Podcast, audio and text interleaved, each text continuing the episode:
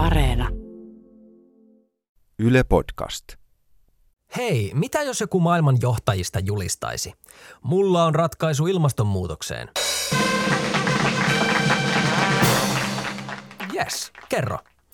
Meidän täytyy uhrata lapsia Jumalille. Juu, eli presidentti oletettu siirtyy psykiatriselle osastolle. Kiitos näkemiin. Mutta 500 vuotta sitten ei ollut psykiatreja. Mun nimi on Henry Tikkanen, tää on Tiedetrippi ja seuraavaksi mä kerron tarinan Chimuista, kansasta, joka murhasi omat lapsensa yrittäessään estää ilmastokatastrofin. Kaikki ovat kuulleet inkoista ja asteekeista, mutta mitä koulussa opetettiin chimuista? Ei mitään. Mä törmäsin ensimmäistä kertaa chimuihin aivan sattumalta, kun luin National Geographic-lehteä. Mä en ollut koskaan ennen kuullutkaan koko kansasta, vaikka oon historianörtti ja luin hissaa yliopistossa. Nukuinko mä luennoilla? En. Chimujen selkäpiitä karmivat salaisuudet ovat vasta alkaneet paljastua. Tämä Etelä-Amerikan kansa teki rituaalimurhia, joille ei löydy haastajaa. Ennen kuin jatkat, niin varoitan, että tämä podcast sisältää raakuutta. Muista, että voit lopettaa kuuntelun milloin tahansa. Okei, mennään. Oli synkkä ja myrskyinen yö. Ehkä. Sitä ei voida todistaa arkeologisesti, mutta tapahtumien aikoihin satoi vettä, se tiedetään. Paljon vettä. Ainakin 137 lasta oli koottu yhteen muutaman kilometrin päähän Chimukansan pääkaupungista Chanchanista, nykyisessä Pohjoisperussa. Alkoi seremonia, jonka päätyttyä yksikään näistä lapsista ei ollut enää hengissä. Todisteet haudattiin maahan yli 500 vuoden ajaksi, kunnes ne löydettiin Joutomaalta pohjoisperulaisessa Truhillon kaupungissa vuonna 2011 – on ikään kuin kohtalon ivaa, että löydön tekivät leikkivät lapset. Tieto omituisesta löydöstä tavoitti lopulta Truhillon yliopiston arkeologian professorin Gabriel Prieton. Professori Prieto arveli, että alueelta on löytynyt joku tavallinen unohdettu hautausmaa, mutta tietämättään Prieto oli aloittamassa hänen koko uransa muuttavat tutkimukset – nyt meidän täytyy matkustaa ajassa yli 500 vuotta taaksepäin. Ja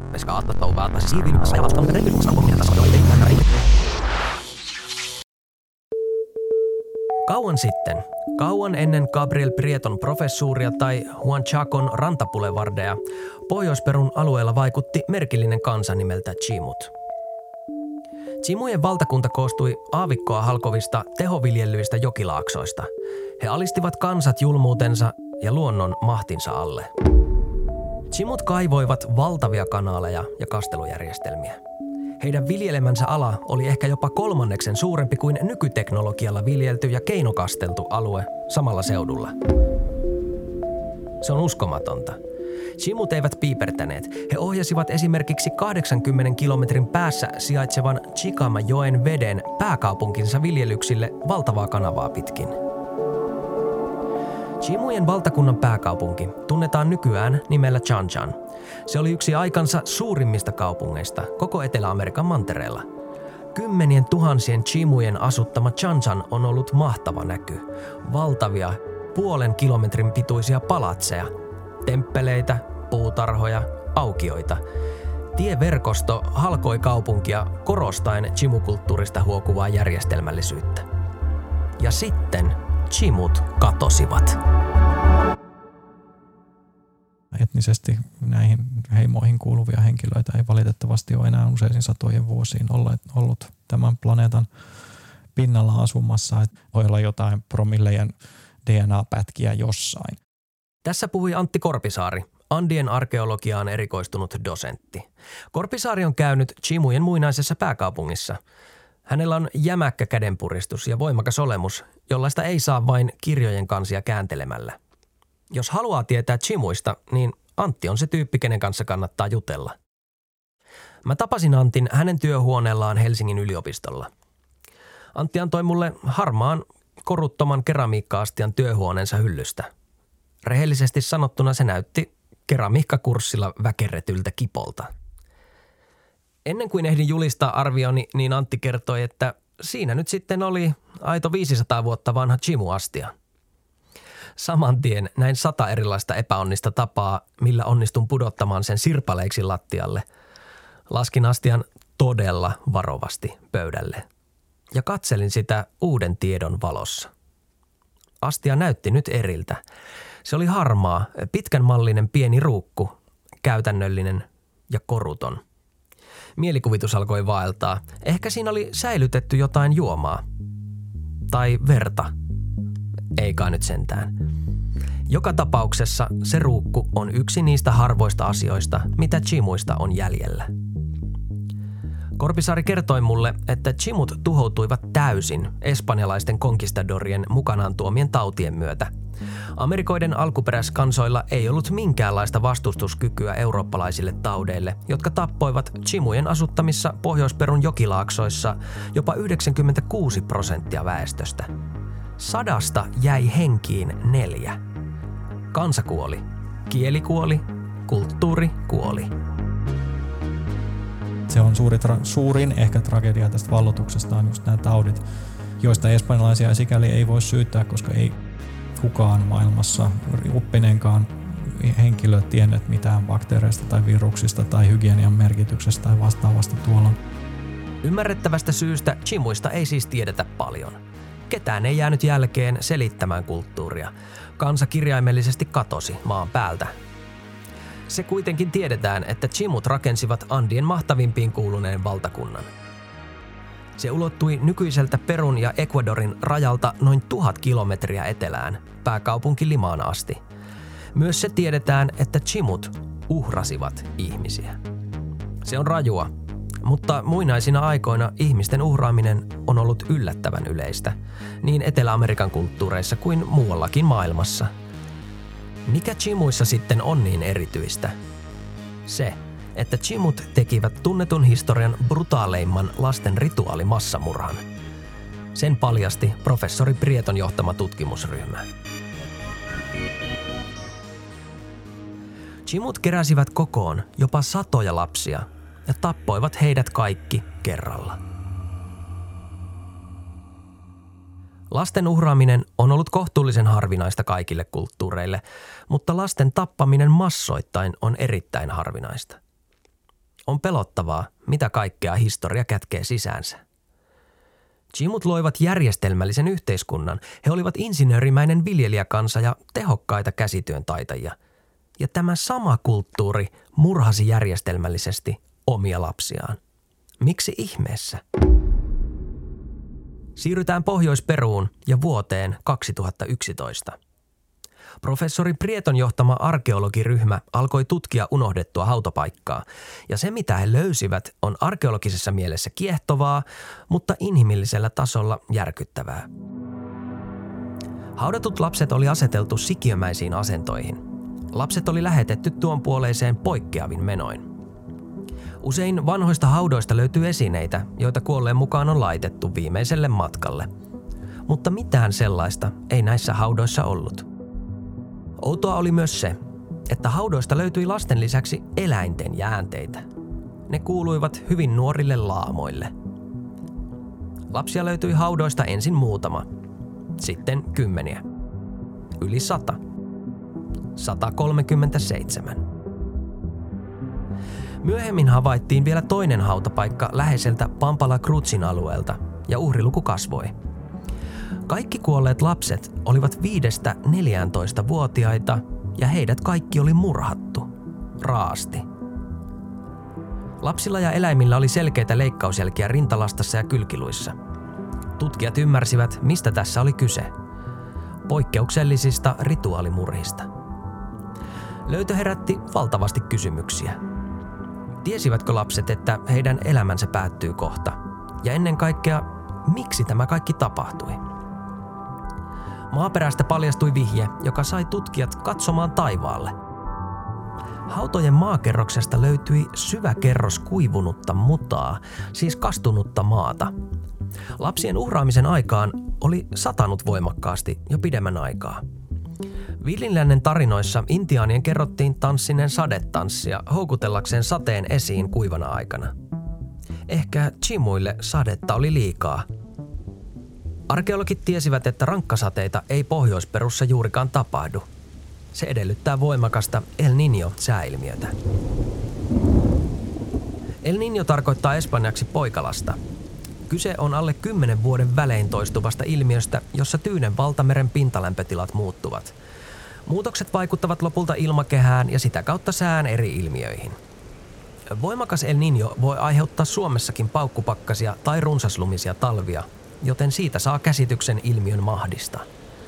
Chimujen asuttaman Pohjoisperuun se on voinut tuoda päättymättömän tuntuisia voimakkaita rankkasateita. Tutkijat kehittivät teorian. Ilmastokatastrofi on suistanut kalastuksen ja maanviljelyn varassa eläneen Chimuvaltakunnan sisäiseen kaaukseen. No tosiaan tuolla alueella sataa silloin tällöin sellaisia meikäläisiä niin kuin kevätripotuksia, mutta, mutta ei niin kuin ikinä, ikinä sellaista niin kuin tuli ukkosmyrsky ja tunnin rankkasadetyylisiä, mitä meillä nyt niin kuin Suomessakin niin kuin muutama kerta joka kesä nyt ainakin jokainen kokee. Et, et, et sitten kun sitä vettä tulee ja sä elät semmoisessa yhteis- yhteiskunnassa, joka niin käytännössä koostuu hiekasta ja, ja auringossa kuivatusta polttamattomasta savitiilestä, ää, niin, niin joo, okei, se rupeaa, rupeaa niin kuin muuttamaan sitä hiekkaa mutavelliksi ja se rupeaa kuljettaa sitä hiekkaa kaikkialle. Antti Korpisaari kertoo, että valtavat sadetulvat olivat erityisen huono asia Chimujen kastelukanavien verkostolle. Ne saattoivat huuhtoutua kokonaan pois tai täyttyä hiekasta. Vaikka veteen perustuu koko elämä tuollakin, mutta se perustuu siihen, että sitä vettä tulee sieltä joesta, andeilta, sulavaa lunta ja jäätä ja että, että sitä pystytään sitten ohjaamaan juomavedeksi ja ja kanaviin, mutta sitten kun sitä tuleekin sieltä taivaalta, josta sitä normaalisti ei tule, niin se voi, voi noissa kuivissa, kuivilla alueilla maailmassa ja edelleenkin aiheuttaa, aiheuttaa niin kuin suuria, suuria ongelmia. Ehkä kyseessä ei ollut pelkästään voimakas El Niño. Menneitä ilmastotapahtumia voidaan tutkia esimerkiksi puiden kasvuoloista. Niiden perusteella samoihin aikoihin Chimujen ahdingon kanssa päättyi niin kutsuttu keskiajan lämpökausi. Lämpökauden aikoihin Suomessakin oli vietetty lumettomia talvia maan keskiosia myöten, mutta sen päättyessä Pohjoisperussa aiemmin vakaa ilmasto ei ehkä ollutkaan enää niin vakaa. Chimut uskoivat, että säät ovat jumalien tekosia. Nyt jumalat olivat jostain syystä suuttuneet todenteolla. Chimujen todellisuudessa tilanteen korjaamiseksi oli olemassa vain yksi keino – ihmisuhrit – Useat Amerikoiden alkuperäiskansat, kuten inkat ja asteekit, suorittivat rituaaleja, joissa tapettiin ihmisiä. Joskus paljonkin. Usein uhrit olivat sotavankeja tai rituaalitaistelun hävinneitä osallistujia. Inkat uhrasivat myös lapsia. Ihmisuhrien avulla pyrittiin luomaan yhteys yliinhimilliseen eli jumaliin. Chimut tarvitsivat uhreja nyt enemmän kuin koskaan – Ensin mahdollisesti kokeiltiin aikuisia uhreja. Ne eivät kuitenkaan riittäneet tyydyttämään jumalia ja lopettamaan rankkasateita. Lapset nähtiin monissa kulttuureissa puhtaina olentoina ja sitä kautta kaikista arvokkaimpina uhreina jumalille. Ilmeisesti ainakin chimut ajattelivat niin. Ajatus lapsiuhreista on kylmäävä. Eivätkö kaikki yhteiskunnat rakenna tulevaisuutta nimenomaan lapsilleen, jälkeläisilleen – Jokainen vanhempi sanoo, että toivoo lapselleen parempaa elämää kuin mihin itsellä on ollut mahdollisuus. Mutta me katselemme 500 vuoden takaisia tapahtumia nykypäivän Suomesta, yhdestä maailman hyvin voivimmista ja sivistyneimmistä valtioista. Tuohon aikaan lapsikuolleisuus oli suurta kaikkialla maailmassa. Lapsia syntyi paljon ja kuoli paljon. Tauteihin, sairauksiin, tapaturmiin, aliravitsemukseen, sotaan ja niin edelleen. Perheessä saattoi olla kymmenen lasta, joista hyvällä onnella muutama selvisi aikuiseksi. Mä en ole koskaan nähnyt ruumista. Eikä se ole mitenkään outoa. Nykyajan länsimainen ihminen ei suurella todennäköisyydellä näe kuollutta ihmistä koko elämänsä aikana. Menneessä maailmassa kuolema ja ruumiit olivat kuitenkin arkisia asioita, joten voisi kuvitella, että elämään ja kuolemaan suhtauduttiin varsin eri tavalla. Kukaan ei silti tiedä, mitä Chimut ajattelivat lapsien uhraamisesta. He eivät jättäneet jälkeensä kirjoitettua aineistoa.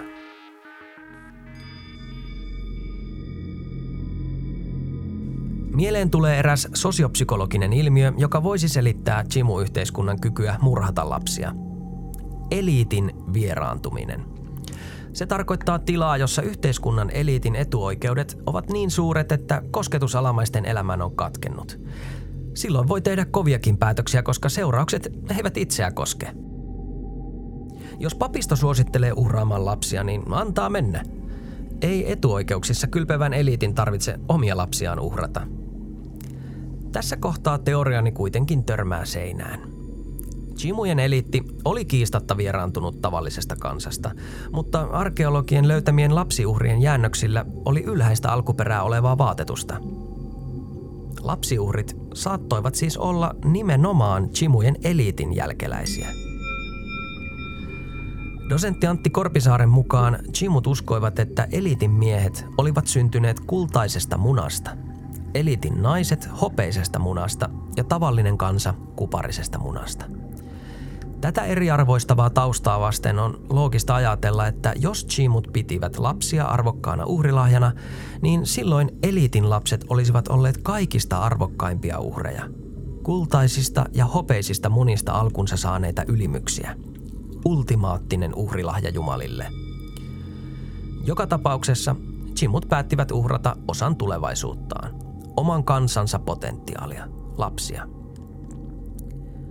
Myös laamat olivat arvokas uhrilahja Jumalille. Ne olivat paitsi merkittäviä proteiinin ja kangaskuidun lähteitä, mutta myös ainoita kuormaeläimiä, sen ajan autoja ja rekkoja.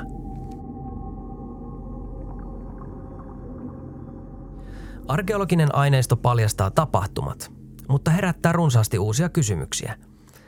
Oliko tapetuilla lapsilla perheitä jos oli, niin luovuttivatko vanhemmat lapsensa vapaaehtoisesti vai pakkokeinoilla? Miten lapset valittiin? Arvalla vai tiettyjen ominaisuuksien perusteella? Joitain vihjeitä saadaan inkojen lapsiuhrauskulttuurista.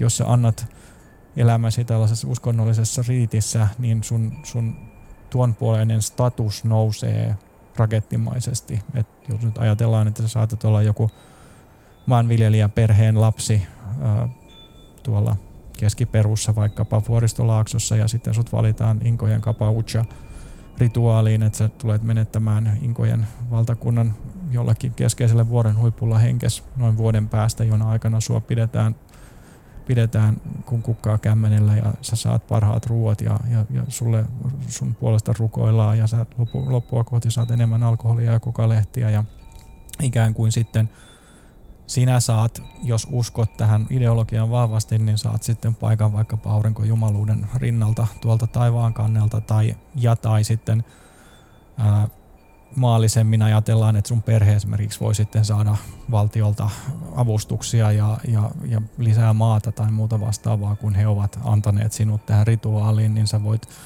sekä ajatella sitä omaa statusnousua, että toisaalta sillä lailla ikään kuin auttaa mahdollisesti ongelmissa olevaa omaa perhettäsi saamaan paremman paikan yhteiskunnassa, niin, niin, niin, niin, niin se monessa tapauksessa ehkä ei ole niin mustavalkoista.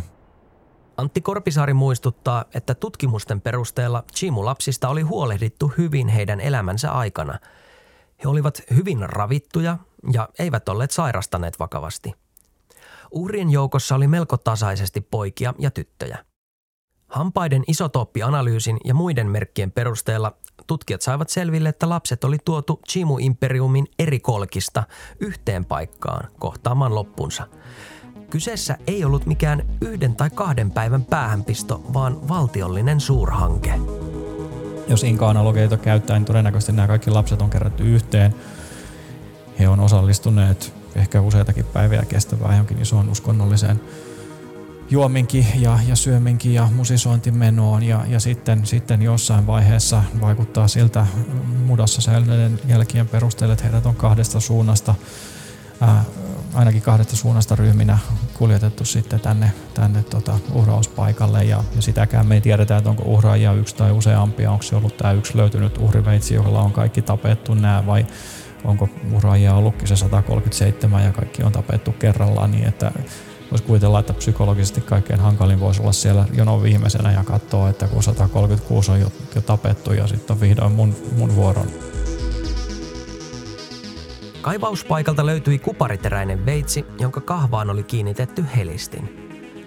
Jos se oli terä, jolla lapsien rintakehät oli viilletty, se olisi päästänyt kutakuinkin tällaista ääntä.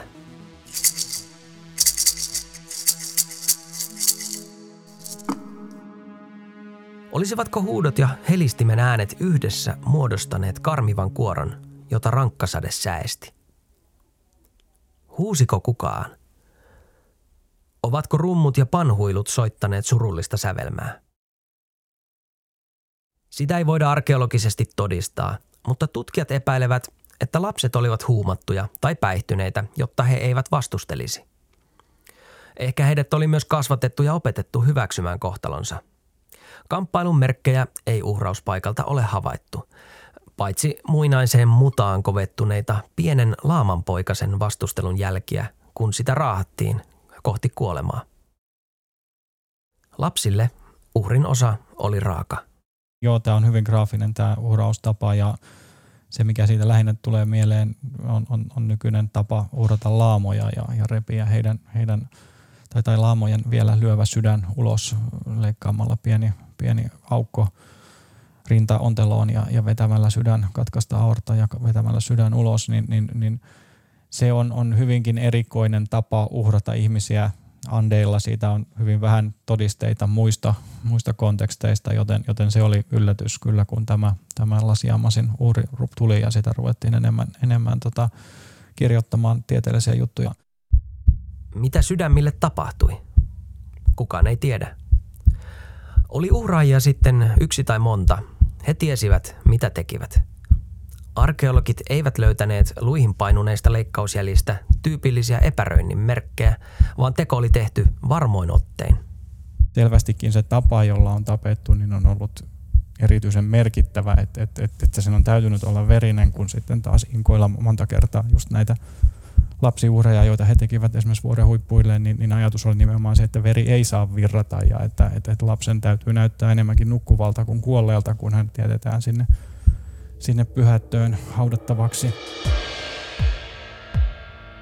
Entä mihin viittaa se, että lapsia ei murhattu pääkaupungin sisällä, vaan parin kilometrin päässä? Oliko se kaikille psykologisesti helpompaa? Tapahtuiko veriteko päivällä vai yöllä? Chimut palvoivat ainakin merta ja kuuta. Mutta tehtiinkö murhat yöllä kuun jumalaa varten? Kuuta chimut nimittäin palvoivat, koska kuu näkyy yöllä ja päivällä – aurinko ei koskaan yöllä. Se oli heidän päätelmänsä siitä, että kuu oli mahtavampi. Chimuille lasten massamurha ei ollut rikos, josta kukaan olisi saanut rangaistuksen. Se tehtiin valtiollisena hankkeena, jumalia varten.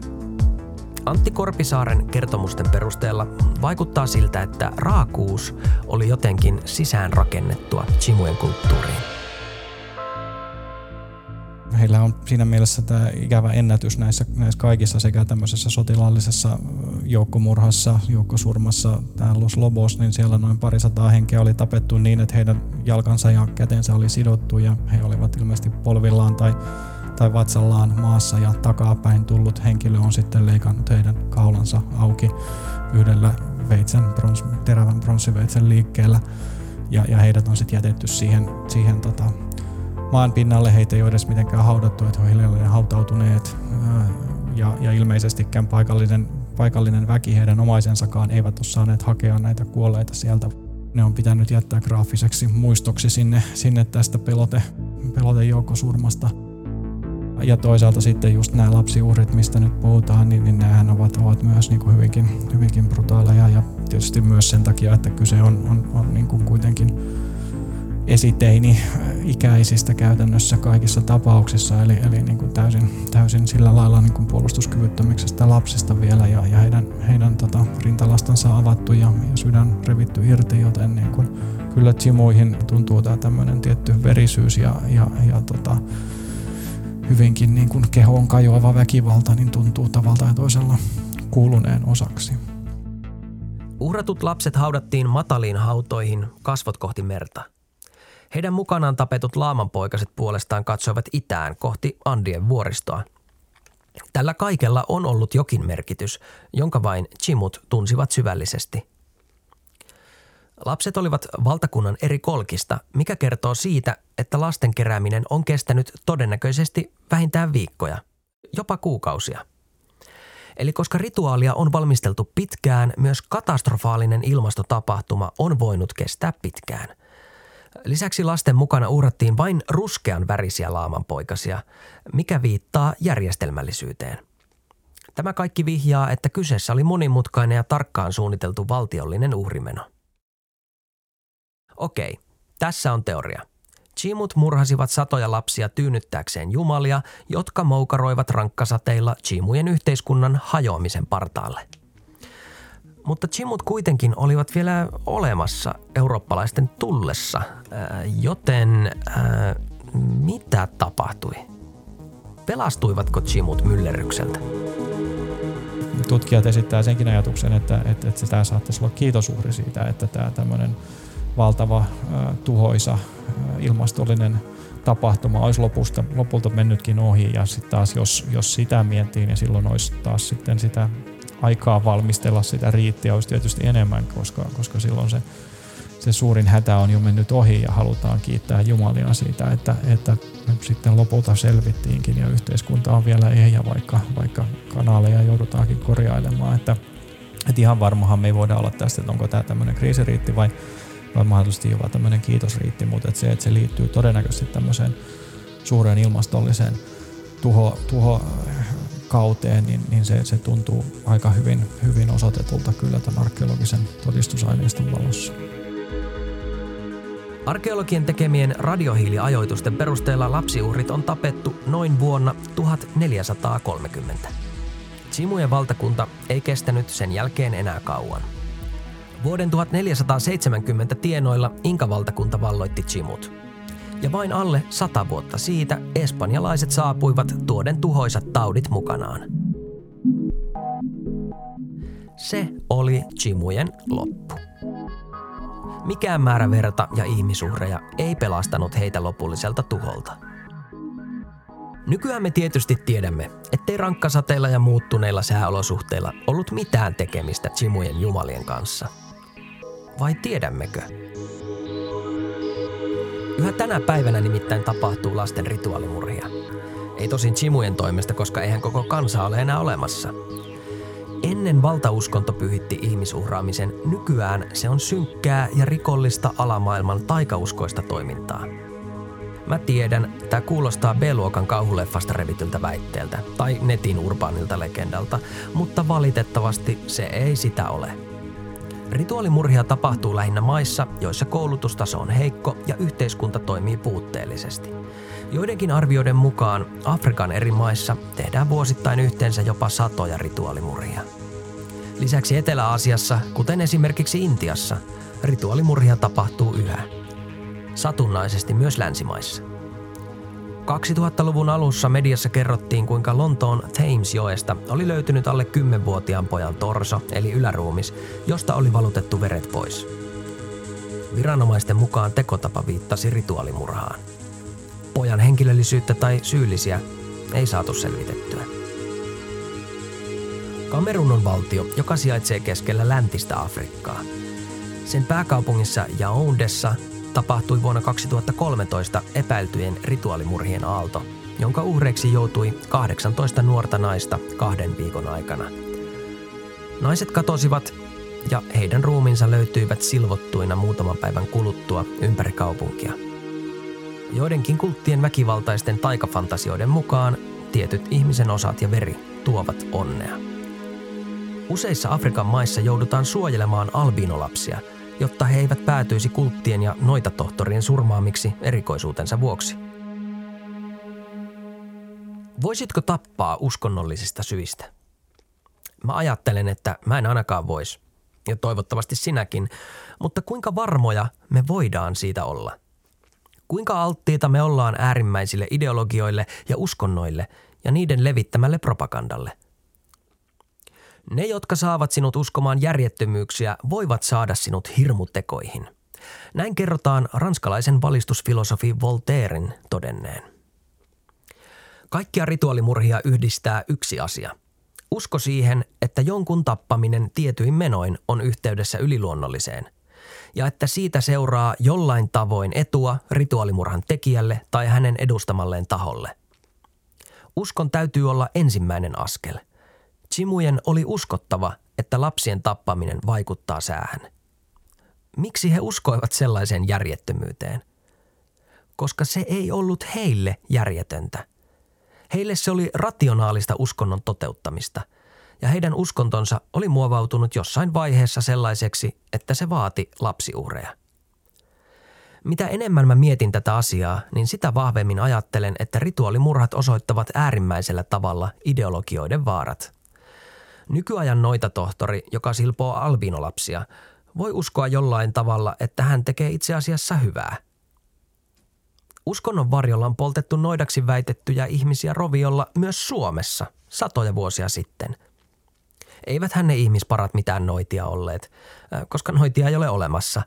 Mutta sen ajan kristityt pelkäsivät helvettiä ja saatanaa niin kovasti, että he uskoivat noitien olemassaoloon. Ja mitä jos kaikki uskovat samaan tappavaan tarinaan? Silloin voidaan päätyä Chimujen tekemän lapsien massamurhan kaltaiseen tilanteeseen. Onneksi nykysuomalainen lottokansa ei usko ihmisuhrien tuovan onnea tai täällä elettäisi verisiä aikoja aina lauantaisin. Sori, yritin vähän keventää tunnelmaa. Ranskalainen sosiologi ja antropologi Emile Durkheim esitti, että uskonto on yhteiskunnallinen tuote, joka ylläpitää niin sanottua me-henkeä. Eli yhteisön jäseniä sitovat yhteiset uskomukset, joilla on valta yli ihmisten omien ajatusten. Kyseenalaistaminen ei kuulu asiaan. Myös Chimuja ohjasi yhteinen tarina. Sen mukaan lasten murhaaminen oli jumalten tahto. Jumalia tulkitsi papisto, joka ohjasi kansaa. Yhteinen uskomusten ja tapojen verkko piti koko yhteiskuntaa koossa. Dosentti Antti Korpisaari. Loppujen lopuksi tämä Las Jamasin uhrikin, vaikka, vaikka se niin omalla tavallaan on käsittämättömän graafinen ja raflaava, niin kertoo ehkä enemmän sit siitä, että, että, että ihmiset eri puolilla maailmaa on kuitenkin sit loppupeleissä keksinyt aika lailla samoja hyviä ja huonoja puolia siinä, että miten tätä ihmisyyttä voi performoida ja, ja tämä nyt valitettavasti on täältä aika graafisesti niin kuin pahemmasta ja kamalammasta päästä, että, että, että tota, miten, miten sitten niin kuin ultimaalisia uhrauksia voidaan, voidaan todennäköisesti uskon nimissä tehdä. Ihminen on sosiaalinen laji, joka heimoutuu helposti. Vaikuttaako biologia siihen, että uskomme, koska uskontoja tavataan kaikista kulttuureista? Aivotutkijat ovatkin esittäneet hypoteesin, että ihmisaivot olisivat muovautuneet uskomaan yliluonnolliseen, koska usko tukee selviytymisviettiä, vähentämällä pelkoa ja ahdistusta. Mutta onneksi tiede ratkaisee nykyään ilmastonmuutoksen kaltaiset ongelmat ihmisuhreja vaativien uskontojen sijasta – Ihmisten tappaminen ei tuonut onnea ja pelastusta Chimujen aikana, eikä se sitä tuo tänäkään päivänä. Muuten Chimut tuskin olisivat kadonneet tämän planeetan pinnalta ikuiseen historian hämärään. Kiitos, että kuuntelit. Mun nimi on Henry Tikkanen ja tää oli Tiedetrippi. Kaikki jaksot löytyy Yle Areenasta.